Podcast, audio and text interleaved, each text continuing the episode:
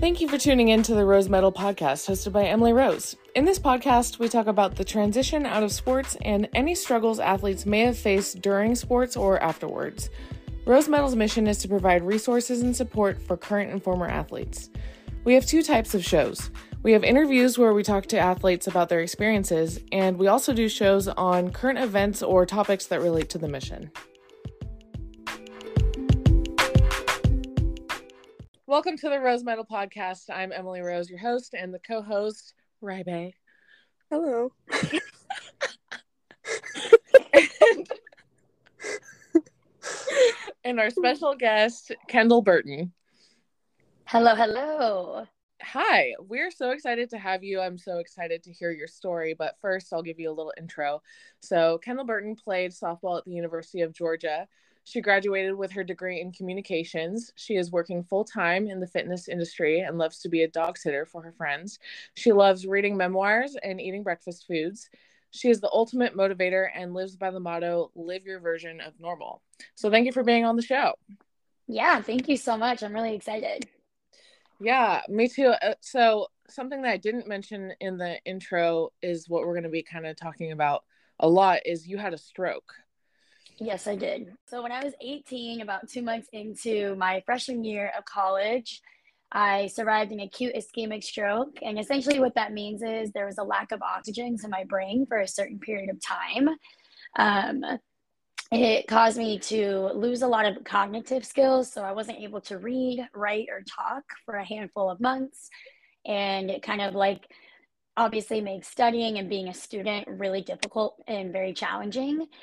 Um, and to this day, we're not totally sure exactly what happened or why it happened, but in a nutshell, that's kind of uh, the gist. Okay. Um, that's a lot. So, yeah. Okay. So this happened at UTSA, yeah? Yeah. University of Texas at San Antonio, what was my first university that I attended playing softball. And then the way we got connected with you is you knew Riley when you went to Oklahoma State. So what happened yeah. there? So I decided to transfer. It was kind of one of those moments where, um, you know, I had been through such a test in my life, and I kind of was noticing just how elite I really was within my life and on the softball field. And I just kind of had this moment where I was just like, I want more for myself, and I think that I can get it. So I'm going to transfer and try and um, just have a different, more challenging uh, softball career in college. And granted, like that's not me trying to diss UTSA. Like I absolutely loved my time there. I loved my coaches. You know, there was nothing um, like terrible about my experience there. It's just more of like I really wanted a chance to potentially play at the College World Series. So mm-hmm. that was kind of my biggest thing was like, well, you got to go put yourself in a really uncomfortable position uh, and that led me to Oklahoma State, where I met Riley. She's one of my roommates. We became very, very close. Yeah. Um, but unfortunately, uh, right when I got to Stillwater, about two weeks in, there was a lot of, um, I guess, controversial opinions, we can say, about clearing me due to my medical history. So I ended up actually never being um, medically cleared or allowed to play for Oklahoma State. So how long were you there? I was only there for a fall semester. So I moved there in August and I left first week of December. Yeah, it was like around Christmas break. Yeah. And then about two and a half weeks later I moved to Georgia. So um, so were you like skeptical at all with like moving to another school, being like, Oh, I hope the doctor clears me or like what no, so actually, um, it was a really interesting fall semester at Oklahoma State because um, there was a lot of back and forth. Like Oklahoma State kept saying, like, "Yeah, we're gonna clear you. Like, we're gonna sign waivers. You're gonna sign waivers, and it'll all be okay." Um, type thing. And then it just kept going back and forth, back and forth. And during that time, you know, me and Coach G, who is now still the head coach at Oklahoma State, we were just trying to find any like both of us were putting in time and effort um, our own personal time trying to find any any university that would clear me um, and basically I don't know. I felt like I was the Grinch because it was like nobody wanted to get near me with the 10 foot pole. Like, you know what I'm saying? Like, I, like, they saw my history and what was going on at OSU. And they're like, oh my God, she's a bomb. Don't touch her, leave her be type thing. Yeah. Um, and like, granted, I get it, you know, like that's a big, um, it's a risk, you know, and like the thing is, if one school thinks you're a liability, why would anyone else not look at you like that type of thing? Um, but it ended up being University of Oregon and University of Georgia were the only two schools that were number one interested and number two medically cleared me. Um, which is like wow you know like what incredible universities to like pick from and so going to Georgia, I wasn't nervous because I already been cleared by the medical staff there. So you told me on the phone before we started rec- recording that uh, that the the stroke was pretty much random. So how were you able to like be affirmed that? Like how were you able to be sure that it was pretty random? Um, I mean, I guess just like trusting my neurologist. Um, you know, essentially he was just like, listen, you don't have a pre-existing condition that was missed um, prior to this stroke. You're in incredible health. Like you're like your cardiovascular is great. Like there's no added um, instances like within your brain that could give you another stroke. Um, you know, now like you're off birth control which um, if people aren't aware like some birth control is like a big um, yeah. side effect is potential blood clotting which can lead to a stroke obviously.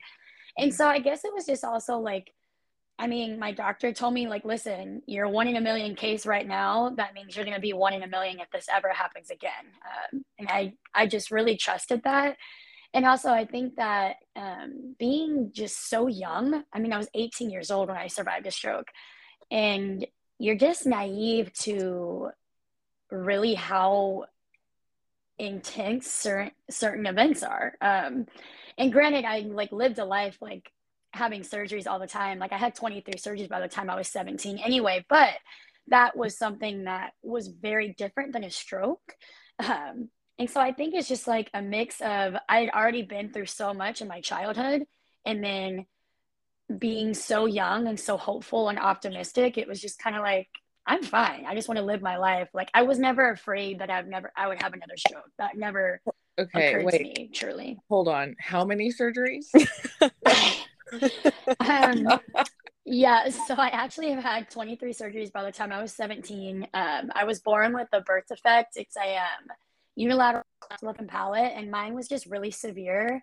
And essentially, like what a cleft lip and palate is, is that you're born like with a hole in your face because your lips and your nose doesn't form fully. And that leads to like really a lot of sinus infections, a lot of just like um, your breathing's impacted in a different way. And also like your ears, because all of that is literally in the center of your head, like right behind your nose and your skull. So there was just a lot um, that came my way as a kid. So I guess in a sense, I was very prepared to have a stroke at 18, as weird as that sounds. And like, I do like vividly remember someone asking me, like, are you mad? Are you upset that this happened to you? And I remember responding to them and I said, no, I'd rather it be me than anyone else. Like, I'm prepared, like, I'm ready to do it. That's great. Um, so another thing you said was the the birth control. Uh, mm-hmm. For anyone that doesn't isn't familiar with like blood clotting, um, the birth control is added hormones, and added hormones can make your blood thicken. And so my mom was born with a, a birth defect, and she has DVT. Uh, specifically, she has May Thurner syndrome, which I wouldn't expect anyone to know what that is, but basically she got a huge clot in her left leg when she was about my age. And um she was on birth control i believe i think. And she was like sedentary. So she had been an athlete her whole life and then she like stopped working out. And um she was it, it just kind of caused her to have that birth defect come into her life all of a sudden. Like it's always been there but it it was like very accentuated with the mixture of birth control and being sedentary. Um, she thinks that she avoided it for a long time because she was an athlete. So just being careful with birth control. Um, I didn't get on it for the longest time because I was scared that I was going to get what my mom has and scared to get uh, any type of blood clot. So, um, just being careful with birth control is something mm. that athletes should be aware of. Mm. Yeah, well, and also just like understanding what you're taking and like what that means, like what hormones are being put in your body. Like, it's just, I mean, I've learned so much, obviously, uh, after having a stroke, but I like now it's just, it's just very interesting how certain things that like people take in everyday life can actually be a, um, a big risk in a sense. Wasn't it that summer was, I mean, I was, it was my first year at Oklahoma State too and I think that summer there was a basketball player there that like you know they had that heart thing where they dropped dead and like yeah. so there was a player there that did die at Oklahoma State. And so like it was unfortunately with like you going in there with like your stroke stuff I think uh, Doc Ivan obviously like like I mean I'm not I'm not you know, making a case or anything for Oklahoma State, but I was just saying how unfortunate like that timing was for you because I just like I remember I remember I remember the first day I saw you, first day I met you, and Kendall is just a beaming light in any room that she walks in. And I'm serious. And like it was she was kind of like intimidating to me because people who like have a really good sense of self uh i that's who i want to be and i'm like god dang like i can't wait to get to know this girl and stuff and like you know obviously we got to know each other very well and it was just so it was so heartbreaking for me just to see her not be able to participate you know in the 6 a.m runs or practice or anything just because like i knew from day one that Kendall was something special and she was just so awesome. And at this time, I didn't even really know anything about her stroke or, you know, what she's been through. And it, you know, Kendall has been one of the best things that has walked into my life when it came to the timing and stuff, just because she really helped bring out a part of me that like I, you know, I'm not the you know most confident with and stuff. And you know to this day like I talk about Kendall and we don't it, we we got the type of like relationship where we don't talk every day but when we do talk it's you know we pick up from right where we left off and I know I'm going on this tangent, but like Kendall is she's amazing.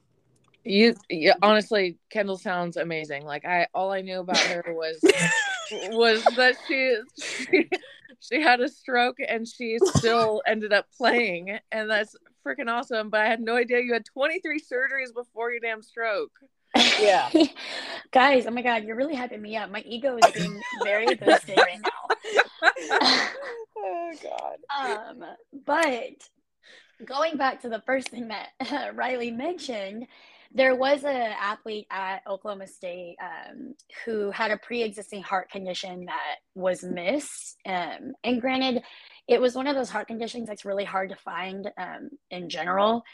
And so, yes, that did lead to a lot of hesitation with my background and my history within like the medical space so it's, you know, I I understand it just still really really sucked because yeah. it was kind of like man now you're afraid and my life is being like really impacted and I think that was like the biggest lesson I've ever learned um like going through something is that like you really cannot control what you can't control. Mm-hmm. um like I literally couldn't do anything about it. I couldn't tell and yell at the like I couldn't like what was I gonna do? You know? He mm-hmm. has a um like it, i don't know. It was just um it was just very overwhelming to really like be in an environment where like you're learning all of these like phrases that you're being taught like as a kid you know like control the controllables you can't control someone else like all this stuff like all these things that you were taught as like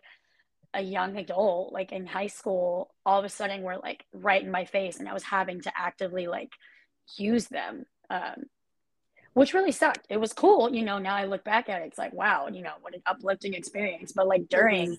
I was so miserable, and Riley can definitely attest to that. Yeah. Um, I mean, I tried to make the best of every day, but man, it was not ideal um, at, by any means.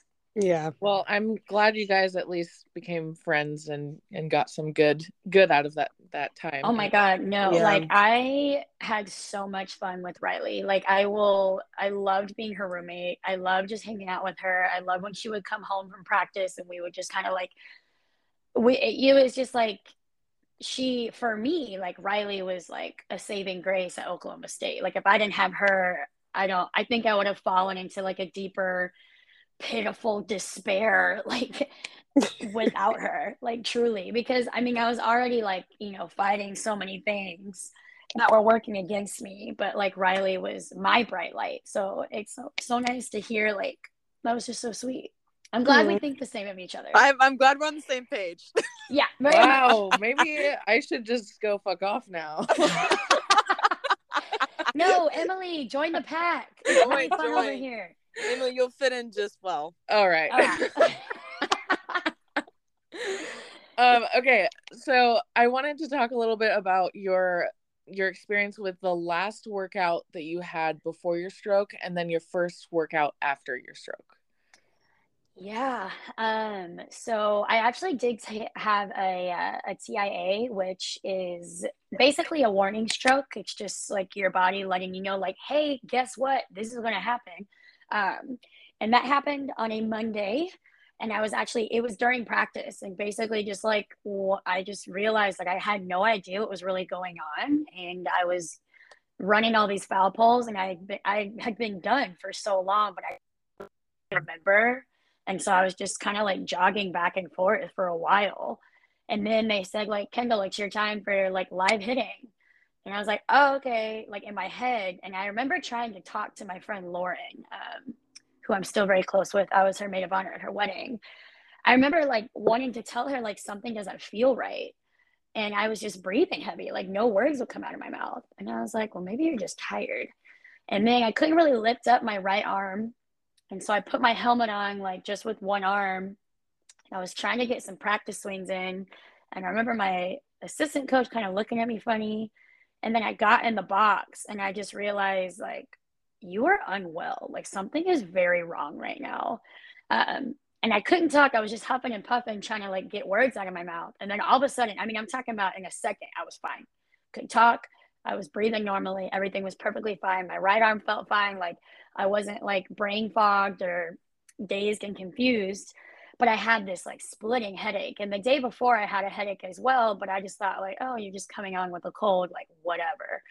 Um, and then the next day, you know, you get to practice, and we were in trouble for something. Couldn't tell you what, but we were on um, the practice field, the practice football field, uh, right next to our softball field and we were running suicides and we were having to go you know 10 yard back 20 yard back all the way down to the 100 and i don't remember how many times we had to do that but i'm i would like to say i'm a very fit person. I was one of the people on the team that like actually enjoyed agility work um, and like weightlifting. And it was the first time in my entire life where i was like i i physically need to pass out. Like i cannot do this. Um, like I thought my head was going to actually explode off of my body, but um, I don't even know. I don't know what in me wasn't telling the, the trainer like, "Hey, something's wrong." I was, I'm just such a like, I have to finish, I have to finish type of person. Um, but I just remember like literally thinking like, God, please let me just pass out right now. Like I can't, I cannot physically like do this anymore. Granted, I did complete it. Everything was, I guess, quote unquote, fine. Um, but yeah, that was kind of like the days leading up to the stroke. And then the day of my stroke, I actually uh, attended my grandfather's funeral. So that was like also just like a lot overwhelming. It was just a very intense couple of days. oh my god Yeah. my jaw is on the ground um Mm.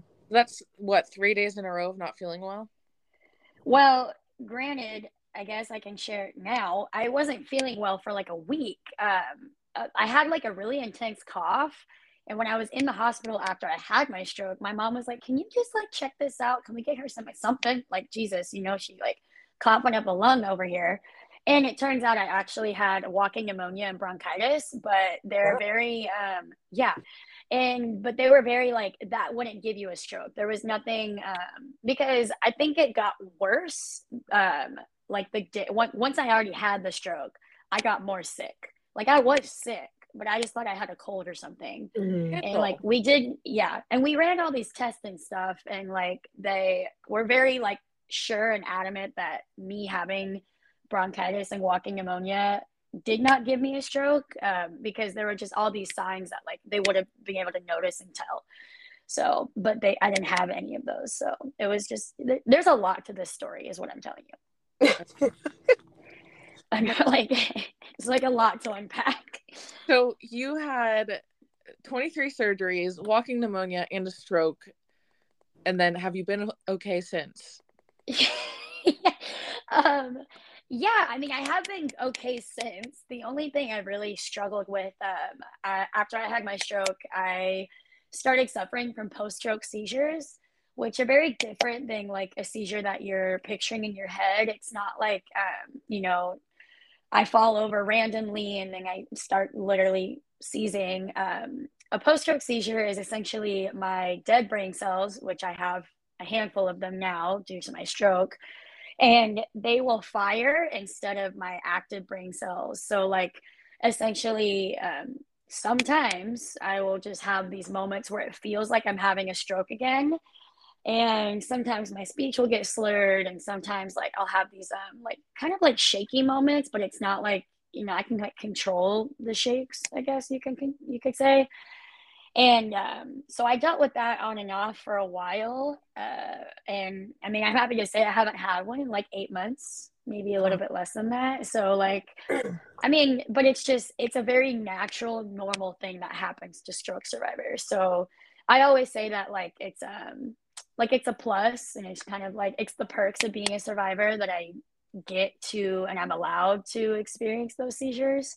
So so like if okay, so if that if that happens and you start experiencing those symptoms how how do you how do you differ if it's the real thing or just what this is going on or do you go to the hospital regardless of like what's what you're feeling um i just you just know i guess like it's kind of one of those things like when you know you know and the seizures feel it's the sensation like i'm having a stroke like my body but like I'm not disoriented. Like when I actually had my stroke, like I was having a really hard time like piecing together like where I was, what I was mm-hmm. doing. Like um like it was it was like every 5 seconds I had to remind myself like okay, you're in your dorm room right now.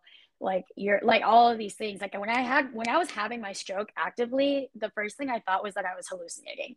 Like because I just couldn't keep up with time where I what like what was going on. And that doesn't happen with my post stroke seizures.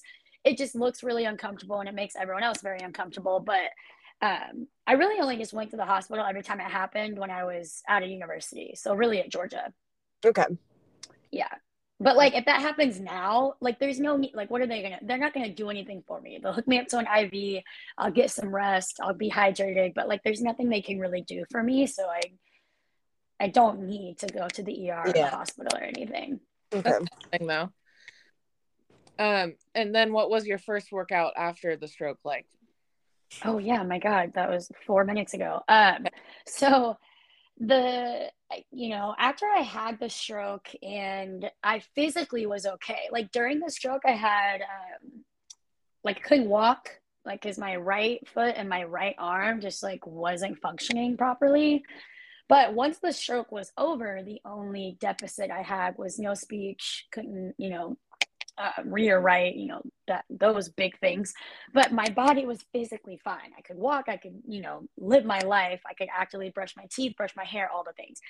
So I was very like, oh, my body's fine. So I can just work out and do whatever I want. Right. And granted, like my neurologist told me, he was like, you know, take it easy. You have to remember that like your brain is literally healing. Like you have a giant open sore um, that needs to heal. And once again, I was 18, so that meant literally nothing to me. I was just like, okay, well, I'm just gonna, you know, live my life the way I'd like to. This is when we experienced a little bit of technical difficulties, so please bear with us.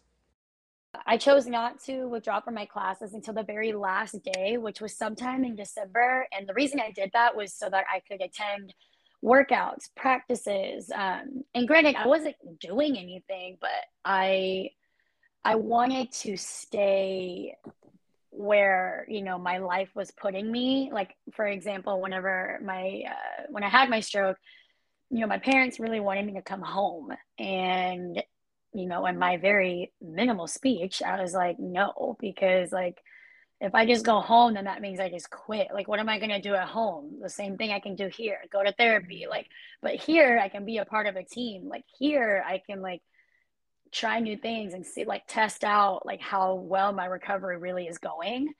Um, which is why I stayed in San Antonio. So I felt like I should share that before I go into my first workout after my stroke. But essentially, I told the trainer, I was like, I want to try and work out tomorrow. They're running like these agilities in the um, on the basketball court because it was raining, you know, all this stuff. And I was like, I want to try. And she was like, okay, just go really easy. That is not in my vocabulary. Like it's either go hard, go home. Like I can't just be like 50%, let's chill. Like that just doesn't, I can't. Um, and so I ran whatever agility it was, you know, there's X amount of cuts and turns. And I pulled myself out of it which I've never done in my whole life. I've never like not finished an exercise, a workout um, that I've started. And I remember I went behind uh, where no one could see me. And it felt just how it felt the day before I had my stroke. Like my head was, I thought it was going to burst. Like I was just so uncomfortable. And I was in like, honestly, so much pain. And I remember in that moment, I remember thinking like this is going to be so much harder to come back from than you thought. What'd you do after that? Did you take some time off and then try it again?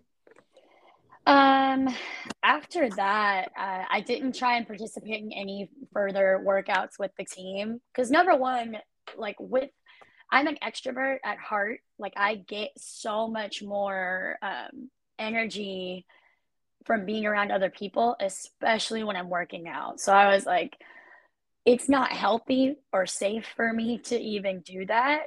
Um, I did a couple of like core workouts in the training room, like little like body movement stuff just to like keep myself active.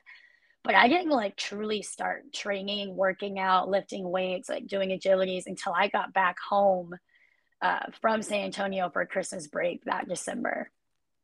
So what what was the timeline from when you had your stroke to your first like you tried to run? Like how long was that? I had my stroke October 29th and I honestly say like 3 weeks after that. Oh my god. Um but like that was the thing it was it was so easy for me to hide how severe some of the things that i was dealing with was because it was just mm-hmm. my speech reading and writing and yeah. granted those are big ones okay but i wasn't going to school like i wasn't going to class because like i knew that those things were not attainable for me anymore mm-hmm. and granted i did go into a class just to sit in and like by myself you know i was just trying to be like okay let's just try and take notes like see like where you're really where your mental's at like and I couldn't like also my comprehension was barely like it was so hindered. It was it was bad. And I remember just sitting there being like, and I, I was trying to write notes and I couldn't even remember the first word that he said. And he, it, I mean, it, it was just horrible. Mm-hmm. Um, and I tried to work out before that moment. And that moment came because after I worked out, I was like, yo, you're like not okay. Like, yeah. with, like and then i had to go through those moments of like okay how severe is this really? Like how much work are we gonna have to put in in order to like you get to go back to your version of normal um, which was me just being a student athlete at utsa at the time. Like that was my dream and my goal. So you still went back for the spring? Yeah i um i train i like practiced with my dad started going into the gym when I got back to Houston. And that was really good for me because I was able to navigate my own workout, right? And like, you know, okay, this is, it was just easier than having to be in a team atmosphere and feel like I had to like give everything and more. Um, and and granted i was doing that for myself it just didn't look like i was used to it looking um and i mean granted when i got back to school everyone thought i was crazy that i said i enrolled back in the spring. And did i take them easiest classes possible? Of course um because i still couldn't my writing was coming back. My speech was like almost there but like not totally. Like i would say my speech didn't come back until the end of the summer.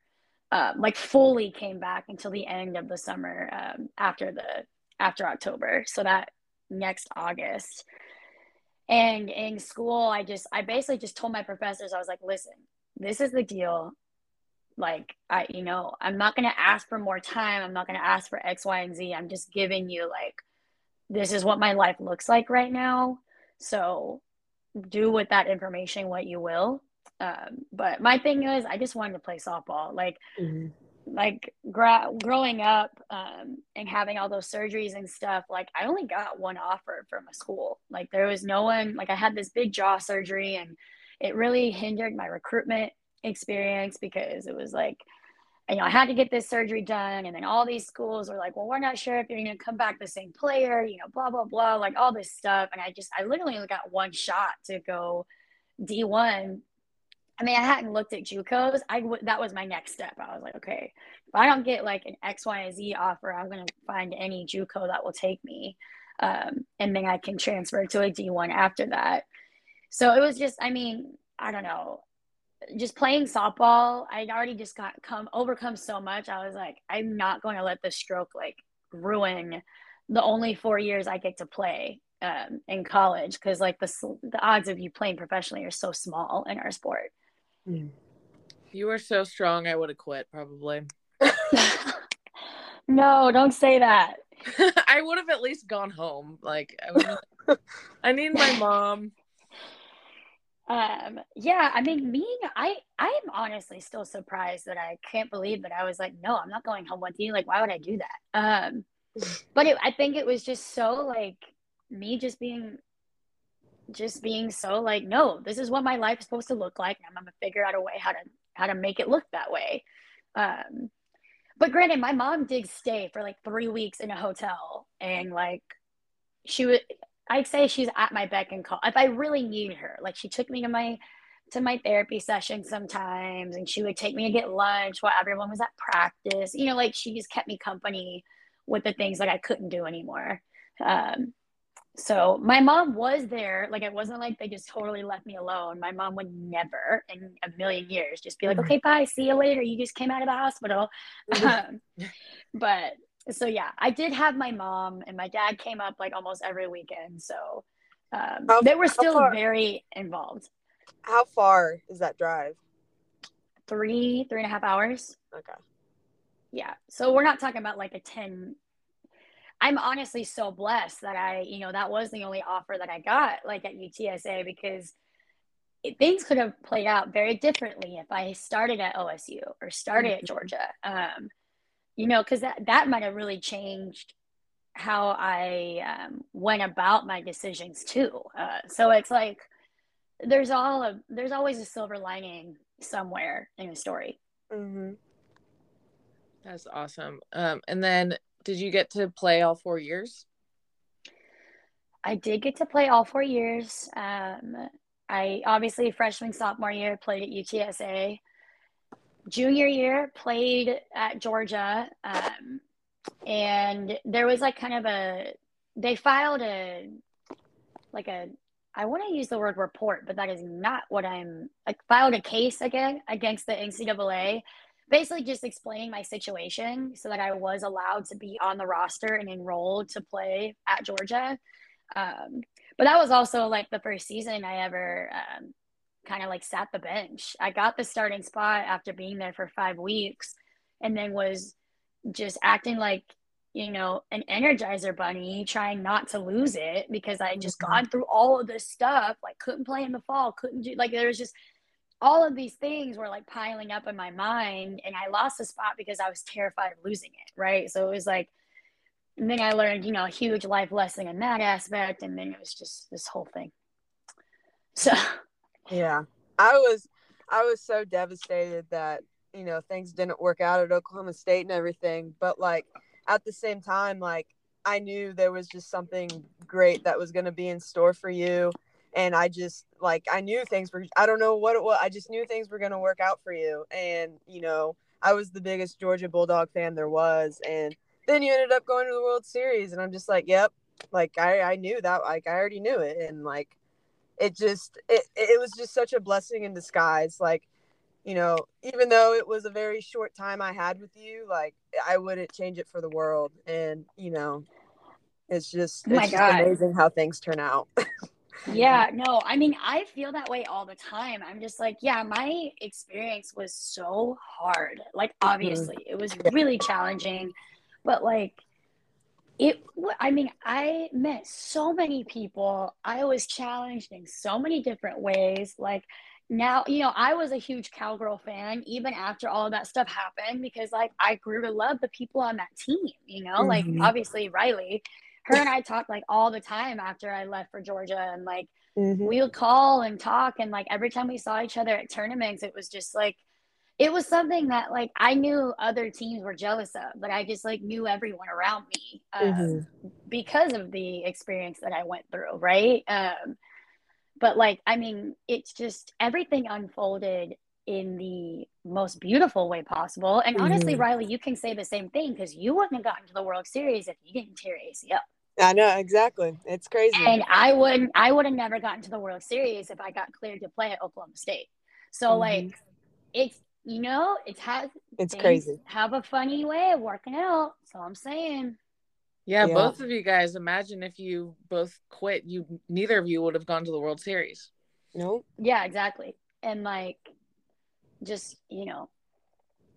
And then like, you know, crazy. after after she gets done at Oklahoma State, goes to Georgia, balls out, all that kind of stuff, she's one of our banquet speakers right before season at Okay. Oklahoma State. And uh, again, like Coach G thinks obviously we all think the world of Kendall and stuff, and it was so cool for her to be able to come up on that stage and you know just share her story. And she does a lot of a lot of speaking, and she's she's just so brave. Like I just I can't like I love Kendall. Like Kendall is such an inspiration, and again, just such a light.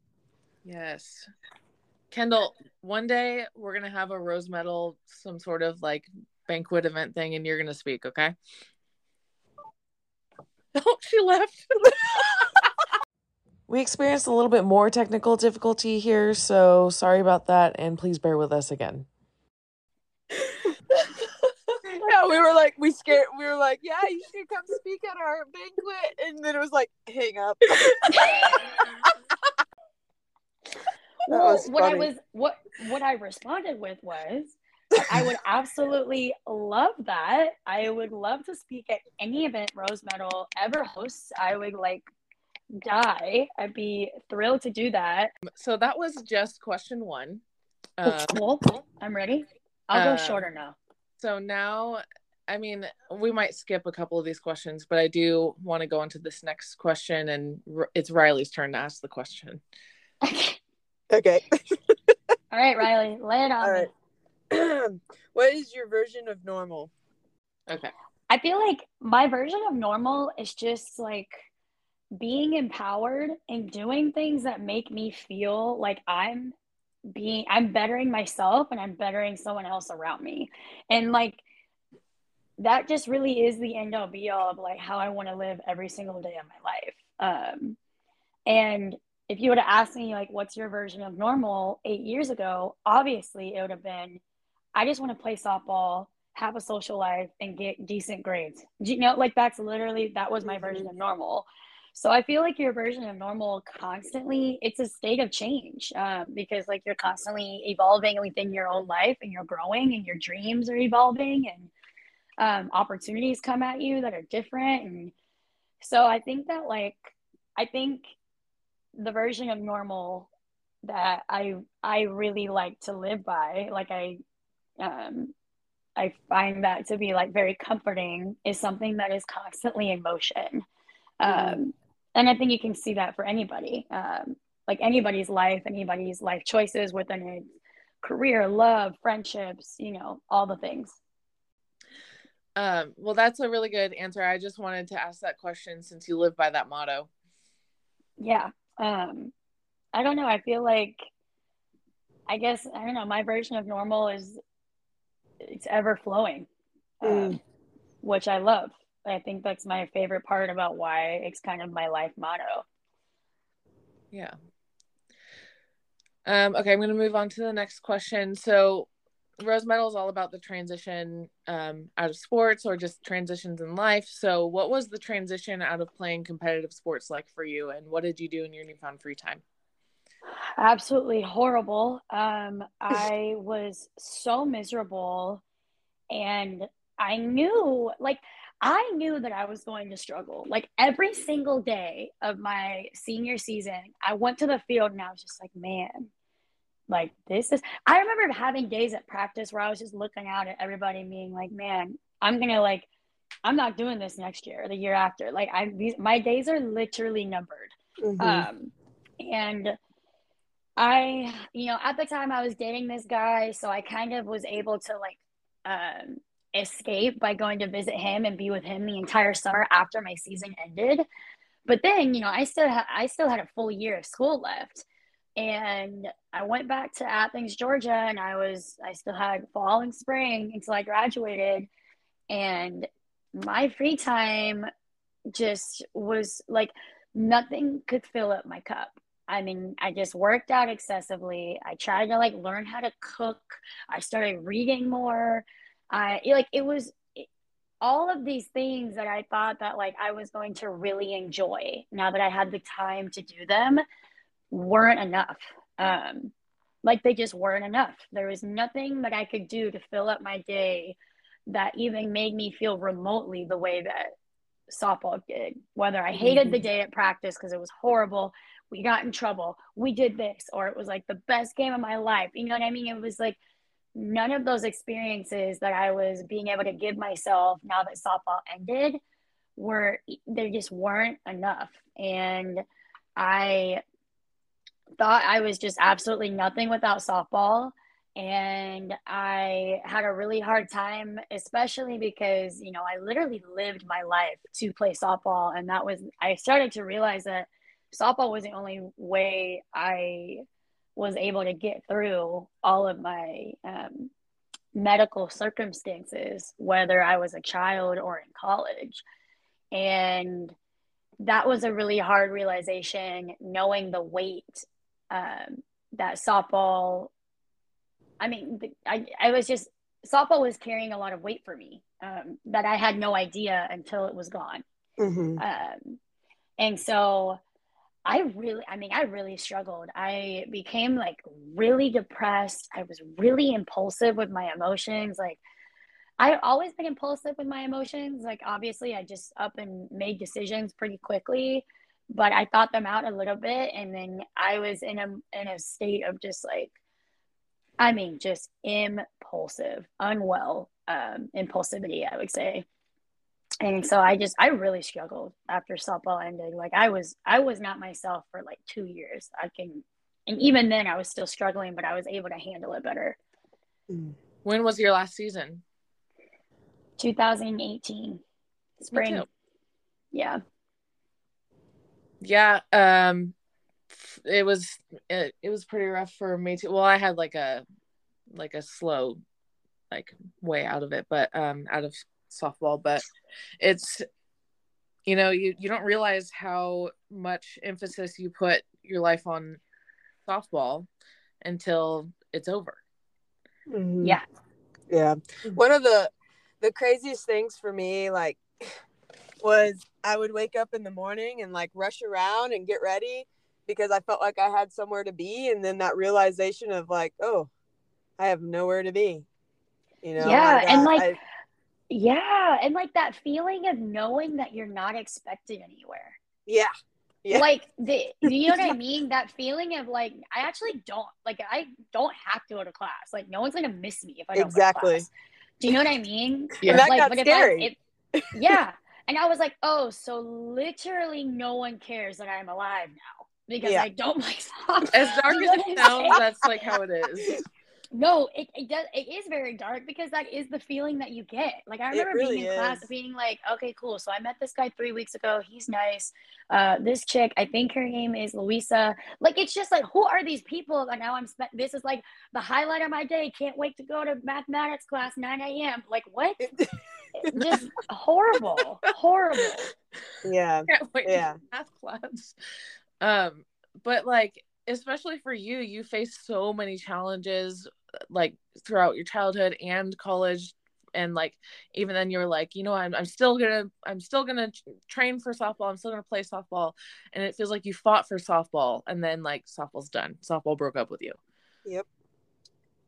worst Yeah. breakup ever. It was a death. Honestly, like I feel like we always talk about it being like a breakup, but like it's a death that's still alive.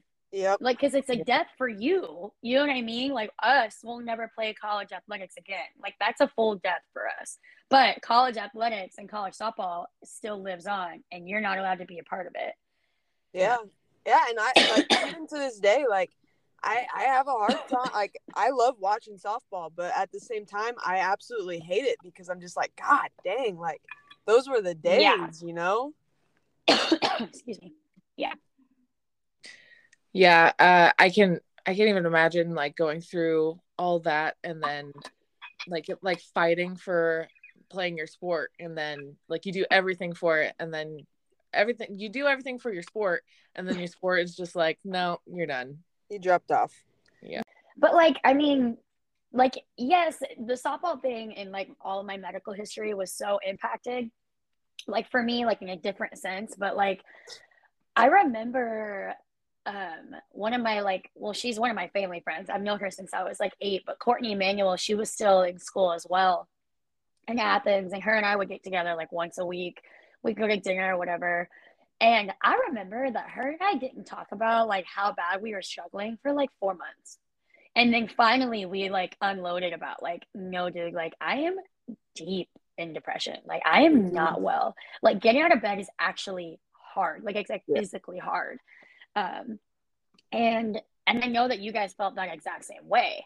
And here's the thing it's like i just don't understand like you know our coaches always tell us like this is these are the days of your lives. Like it's going to end it's going to end. But it's like no one prepared me for this. Like you said it was going to end. You didn't say that like i would end because that's how Yeah. it feels. Like i know the sport would end obviously. Like i feel like there needs to be a portion of it of like you were going to feel like you ended too. Like there's Yeah. nothing for you outside of this. And i feel Mhm. like that was a hard moment. And i know emily and i discussed this a little bit on the phone before we hopped on this call.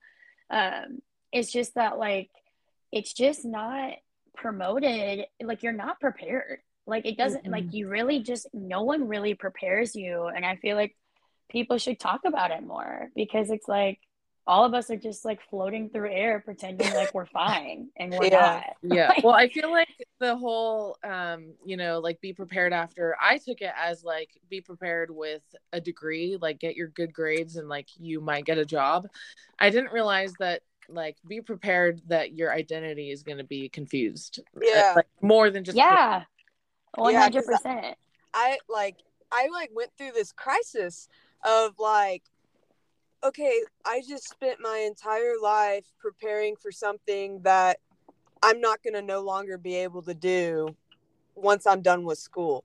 So you're just Dude, like yeah like I would beat myself up like why did I why did I put so much into a silly, you know, game? Like why did I put so much of myself into this? Like why didn't I, you know, pick a career or something because like I I still don't know what I want to do. And I've I've never had that and like I get so jealous of people who are like, "Oh yeah, after softball, you know, I'm going to be a nurse or something like that." And I'm like, "No, like I'm going to be a softball player. Like I want to be a softball player. That's all I want." And so then you start Yeah. backtracking of like where did i go wrong and why did i i felt delusional of that i even you know Yes. spent my whole life doing this you know And honestly, I think Riley, that's why you and I bonded so heavily because like we viewed softball as like our the life best thing. Yeah, no, it was like we loved it so intensely. It like mm-hmm. wasn't funny. Like it was Yeah. it was problematic, honestly. I'm not sure we were so obsessed with being good and wanting to be good and like learning and like because Riley is the same type of player as me. It's like she's gonna go hard until like she physically is on the ground like unable to do something, you know? And I feel like that's why we bonded so heavily was just because like well, we didn't have to say that. Like yeah. I think that's the first time I've ever said that out loud. And I just kind of found found that realization. I think that like we were just deeply connected to the sport and it gave yeah. us something to really bond over. So mm-hmm. I appreciated everything you just said because it was like, why did I just put all this emphasis on something that's going literally I can't do yeah. it forever. Um, mm-hmm. Yeah. And something else that I mentioned to you on the phone, Kendall, before we started this call is uh, something I didn't re- I didn't realize until we talked it out on the phone was I was struggling so hard to find out who I was without softball that on my Instagram I completely wiped everything softball related from my from my grid. Like I archived everything softball on there because I was like trying to be like trying to find out who I was without softball. And I still commend you so hard for that because even to this day, like it doesn't revolve my identity, but there's a portion of me that will always want to talk about like my time playing softball. Do you know what I mean? Mm-hmm. Like, so like the fact that you were able to like almost like pull that plug, and granted they were archived, right? So we know they're still there. It's yeah. real. Like they're back. like they're back. um, as they should be. Like that was a huge portion of your life, and you did some really amazing things. Like you were a hell of an athlete. Like you played professionally. Like you did all the things, right? But like it's just I just really like it was impressive when you shared that with me. I was like, no way. Like I I don't even think I could I, I could physically not do that without bawling my eyes out and then immediately putting them back up. like mm-hmm. there's no way. Well, thank you. I just felt like I didn't really want to talk about softball anymore because I wasn't good at it anymore. Mhm. I I relate to that. Like after my after COVID hit and things shut down, I literally ran away as far as I could from softball and like I didn't want to talk about it. I didn't want people to bring it up, you know, and I, I moved to a place where no one knew me. So I'm like, oh, this is going to be great. Like, I'm going to try something. I'm going to see what else I'm good at, you know? And then yeah, I hated it and I wasn't good at it. So I'm just like, what do I do now? Like, dude, yeah. Oh my God. It's so funny because, like, I mean, in the, you know, since like a judgment free zone and we're sharing things, like, I hated COVID, but the one thing that COVID brought me was a little bit of peace because softball was not aired every five seconds. Exactly. Yes. And like that, and I I hate that because I was so distraught for like my former teammates who were literally losing out on potentially their senior year because at that time we had no idea what the deal was going to be or what they were going to do. Yep. Um, and like my heart was broken for them because like I had the most the most magical experience to like take my cleats off at in Oklahoma City, right on the Hall of Fame mm-hmm. Stadium. Um, and so that broke my heart. But like selfishly, I was so happy to like not have something because my world was and of course it was. It was still it was the second season i wasn't playing. But it was like a moment of, of like real peace for me to be like okay there's other things in life other than softball. Mm. um and like i you know i that's it's it's very it's a selfish thought right? But like it it actually gave me a moment of like clarity and it gave me a moment to like just regroup you know? Um covid sucked lockdown sucked but like that aspect i was so grateful for mm-hmm. i agree i agree if yeah. it was if it wasn't for covid i was on track to become a team coach and i was saying every single day that i didn't want to be a team coach but i was like feeling like i had to do that and I'm so glad it didn't work out. Now I do private lessons and I I would so rather do that than like be on a team coach just cuz that's not what I wanted to do. Like I I was setting myself up to do something that I didn't want to do and then COVID made me slow down and realize okay, I can still be involved with softball just in a different way. Yeah, mm-hmm. totally. Um and like I feel like this is the first year I feel like I have my feet underneath me, and softball doesn't run my world. Mm-hmm. Um, in my in my mind, at least, like in my own personal world of like me living in my in my own head. I feel like this is the first year of my life where I feel like I have new aspirations and new dreams for the first time that don't revolve around softball. And like, um, and it, it really sucks, but it's just like time does that. And I remember asking my dad, um, like the summer after I finished, you know, like, so this was like July and you know i could drink and me and my dad were just having a drink and like it was just him and i my mom had gone to bed. And i would just ask him i just like how do you do it? You know like i know you loved baseball like he played in college a little bit professionally. And i was like i know you love baseball just as much as i love softball like how did you do it? And he was like he was like i don't know ken you just do. He was like time will heal it. He was like i don't know how else he was like it sucks and it's horrible. And he's like, I made plenty of mistakes trying to go back to coach, trying to do this, trying to do that. And like, it wasn't, he didn't say these exact words, but in a nutshell, he was saying like, it wasn't enough. It wasn't like playing. So I had to just let it go. Um, and he was like, and that took me a long time, but I also, it's been a really long time since I've been in your position. So it's hard for me to relate to you because it's been years, you know? And that was really hard having someone like be that brutally honest with me that like no it's just going to suck for a long time and then one yeah. day it won't um and like you know i'm glad he gave me that piece of advice so i didn't think that i was insane um but like at the same time it was just hard to like really be like no like this is just going to be your life for a while mm-hmm. Yeah, that's something we didn't even talk about at all, which we're running out of time. But uh, is, your, is that your dad was an athlete too? yeah, no. So my um, it's actually funny. My dad didn't even know that softball was a thing, and we were walking out of Walmart, me and my mom and my dad, and my mom saw, like you know, it was just like a pop up table stand, and people are asking if, like, you know, do you want your kid, your girl to get signed up for little league softball? And my dad was like, that's a thing. Um, and they signed me up right in front of Walmart. We like got all the information and all the oh things. oh and yeah, I didn't start playing softball until I was in, until I was in third grade. I started little league in third grade. Um, so like, and I'm I'm an odd man out there. Like everyone else is like, oh, I started t-ball at four, and I'm like, what in the world? Um, I was like, I was dancing and hating every second of my life in a dance class. Uh, like, so it's just like so funny how like life does that like, thank God. Mean, meanwhile, me and Riley were born with a softball in our hands.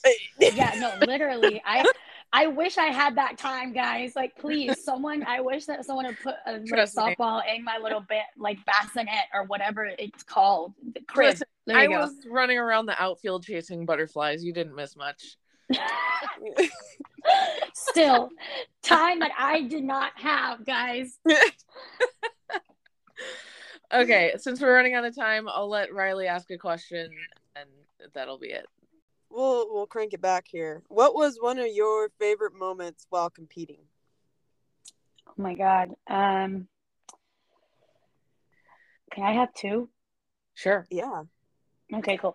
Um so my um my first day as a true bulldog, like getting to actually put the uniform on, um and I didn't think I was going to start by any means. I was like, dude, I just got here five weeks ago. Like, ain't no way I'm going to be in the starting lineup.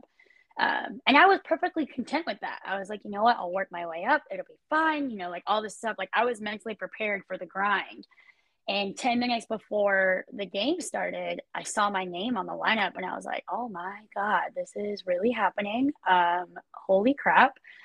And um, that and I had a pretty good outing that first game and we had a double header and we were going into the bottom of the seventh. We were down by three runs and I was batting nine hole at the time. And the first three batters got on base. Like I, I walked up to the plate, no outs, runner, bases loaded. And I was like, oh, this is like serious. Like this is, I knew going up to the plate, like this is a moment where like you have to really show what you're made of. Um, and I will never forget this at bat. She threw me a rise ball right in my face, and I so straight up whiffed it. And um, and I laughed. I literally laughed out loud because I was like, "Wow, starting off real good here." Um, and then she threw me a change up. It was a strike, and I obviously did not swing because I wasn't ready for it And I knew they were going to come right at me. I was like, dude, you got to just, if it's a strike, rip it. That's literally what I told myself because I was like, they they think that you're Bush League and you're just going to get out. They're not going to pitch around you. They're just going to go right at you. And I uh, did a, I hit a bases clearing triple and like the excitement from my teammates like I got to see my parents up in the stands because how Georgia is like it's just like you could literally see everybody and um and I just remember thinking like this is literally one of the best moments in my entire life like I really like showed up and I showed out and I proved myself in this moment um so it was like my first like real um amazing like stupendous hit That's I guess awesome. you could say um, well was it a Georgia 02? uniform wasn't it 02 strike yeah, oh two strike. I, I knew. Yeah. I just had a feeling. I was like, this girl's just gonna throw it, not right down the pipe, but she's gonna throw me a strike. Like they Good. think that I just say can't that's do like, this. That's like um, effective to throw an 0-2 strike. Like hell yeah, you're gonna rip it. Yeah, yeah, basically.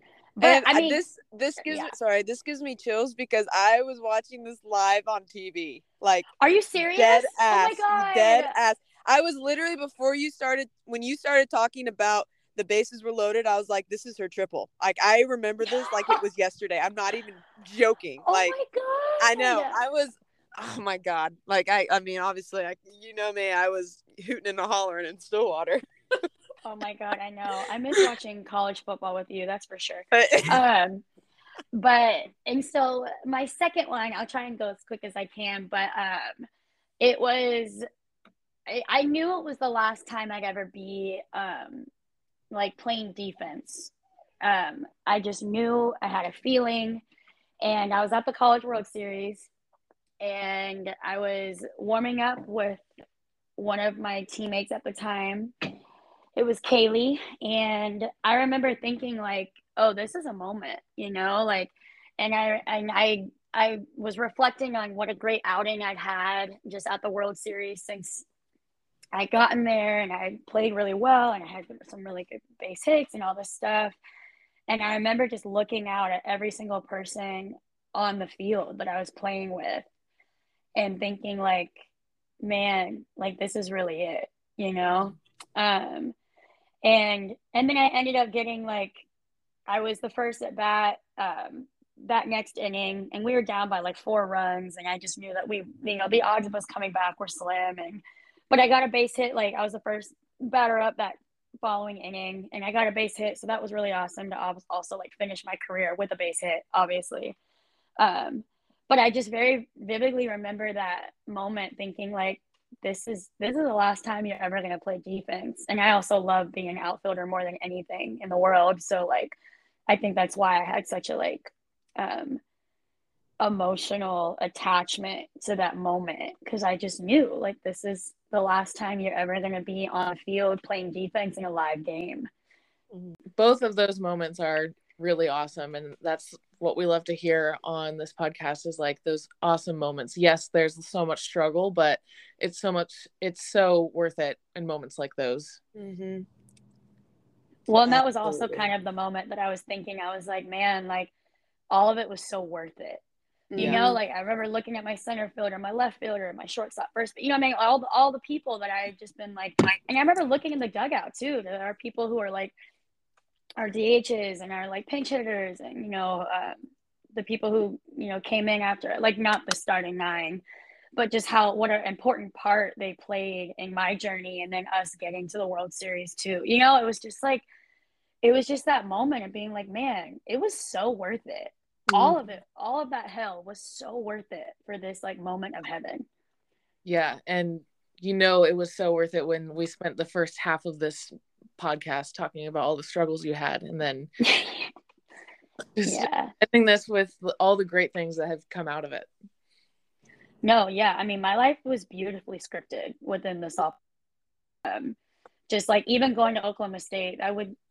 that was like one of the hardest a couple months of my entire life but i wouldn't have changed it for the world like being able to say that i met x y and z been a part of x y and z like it was just cool it was i mean just like really really cool yeah the opportunities that sports bring you is just amazing Yeah. Well, yeah, especially like being a part of this podcast. Like, and I've already told you this on the phone, but like, I absolutely love live like the thought that was put into this podcast and why it's called Rose Medal and all this. It's just like, I'm just obsessed. Mm-hmm. Well, thank you. Nice. Um, it was an honor having you on the show. Like, I learned so much from you, and you're just an inspiration. And I just feel so honored to have you on this podcast. So thank you. And before we wrap this up, uh, Riley, do you have anything else? Of course, I got something to say. Yeah. of course. But Kendall, it's always a pleasure. And I just want to thank you for the amazing friendship. Even though it's been a distance friendship, you've been there for me every part of the way. And I I think about you at least once a day, probably. You're always in the back of my mind. And I'm just so happy for you. And it just, you're thriving. And I knew you always would. So I'm just, I'm so happy that you know we got we're in each other's lives guys please stop like y'all are just the sweetest. Like i it's an honor for me to be a part of this podcast that you guys are putting together. And you know it's always so nice to be able to share my story. And like obviously having riley here is um, just even like more more icing on the cake. Like if that's allowed on your cake. Um but i just like I'm I'm so thankful. Thank you guys so much for letting me share and go off on my own tangents and just like truly thank you guys so much. And I'm so excited to watch Rose Medal grow. Thank you. We love tangents. So yes, we love tangents. Thank you for listening to this podcast. If you enjoyed listening, please be sure to follow us on Instagram, TikTok, and Facebook at Rose Medal Foundation and Twitter at rosemedal.org. If you enjoyed this podcast, please share it and leave a review. It really helps us by spreading the word. Sign up for our newsletter to get weekly updates from us. Another way you can support us is by making a donation at rosemedalfoundation.org forward slash donate. We are a 501c3 nonprofit, so your donations are eligible to be tax deductible. So far, we have shared the stories of over 40 current and former athletes, and we have a mentorship program called Championship Mentoring.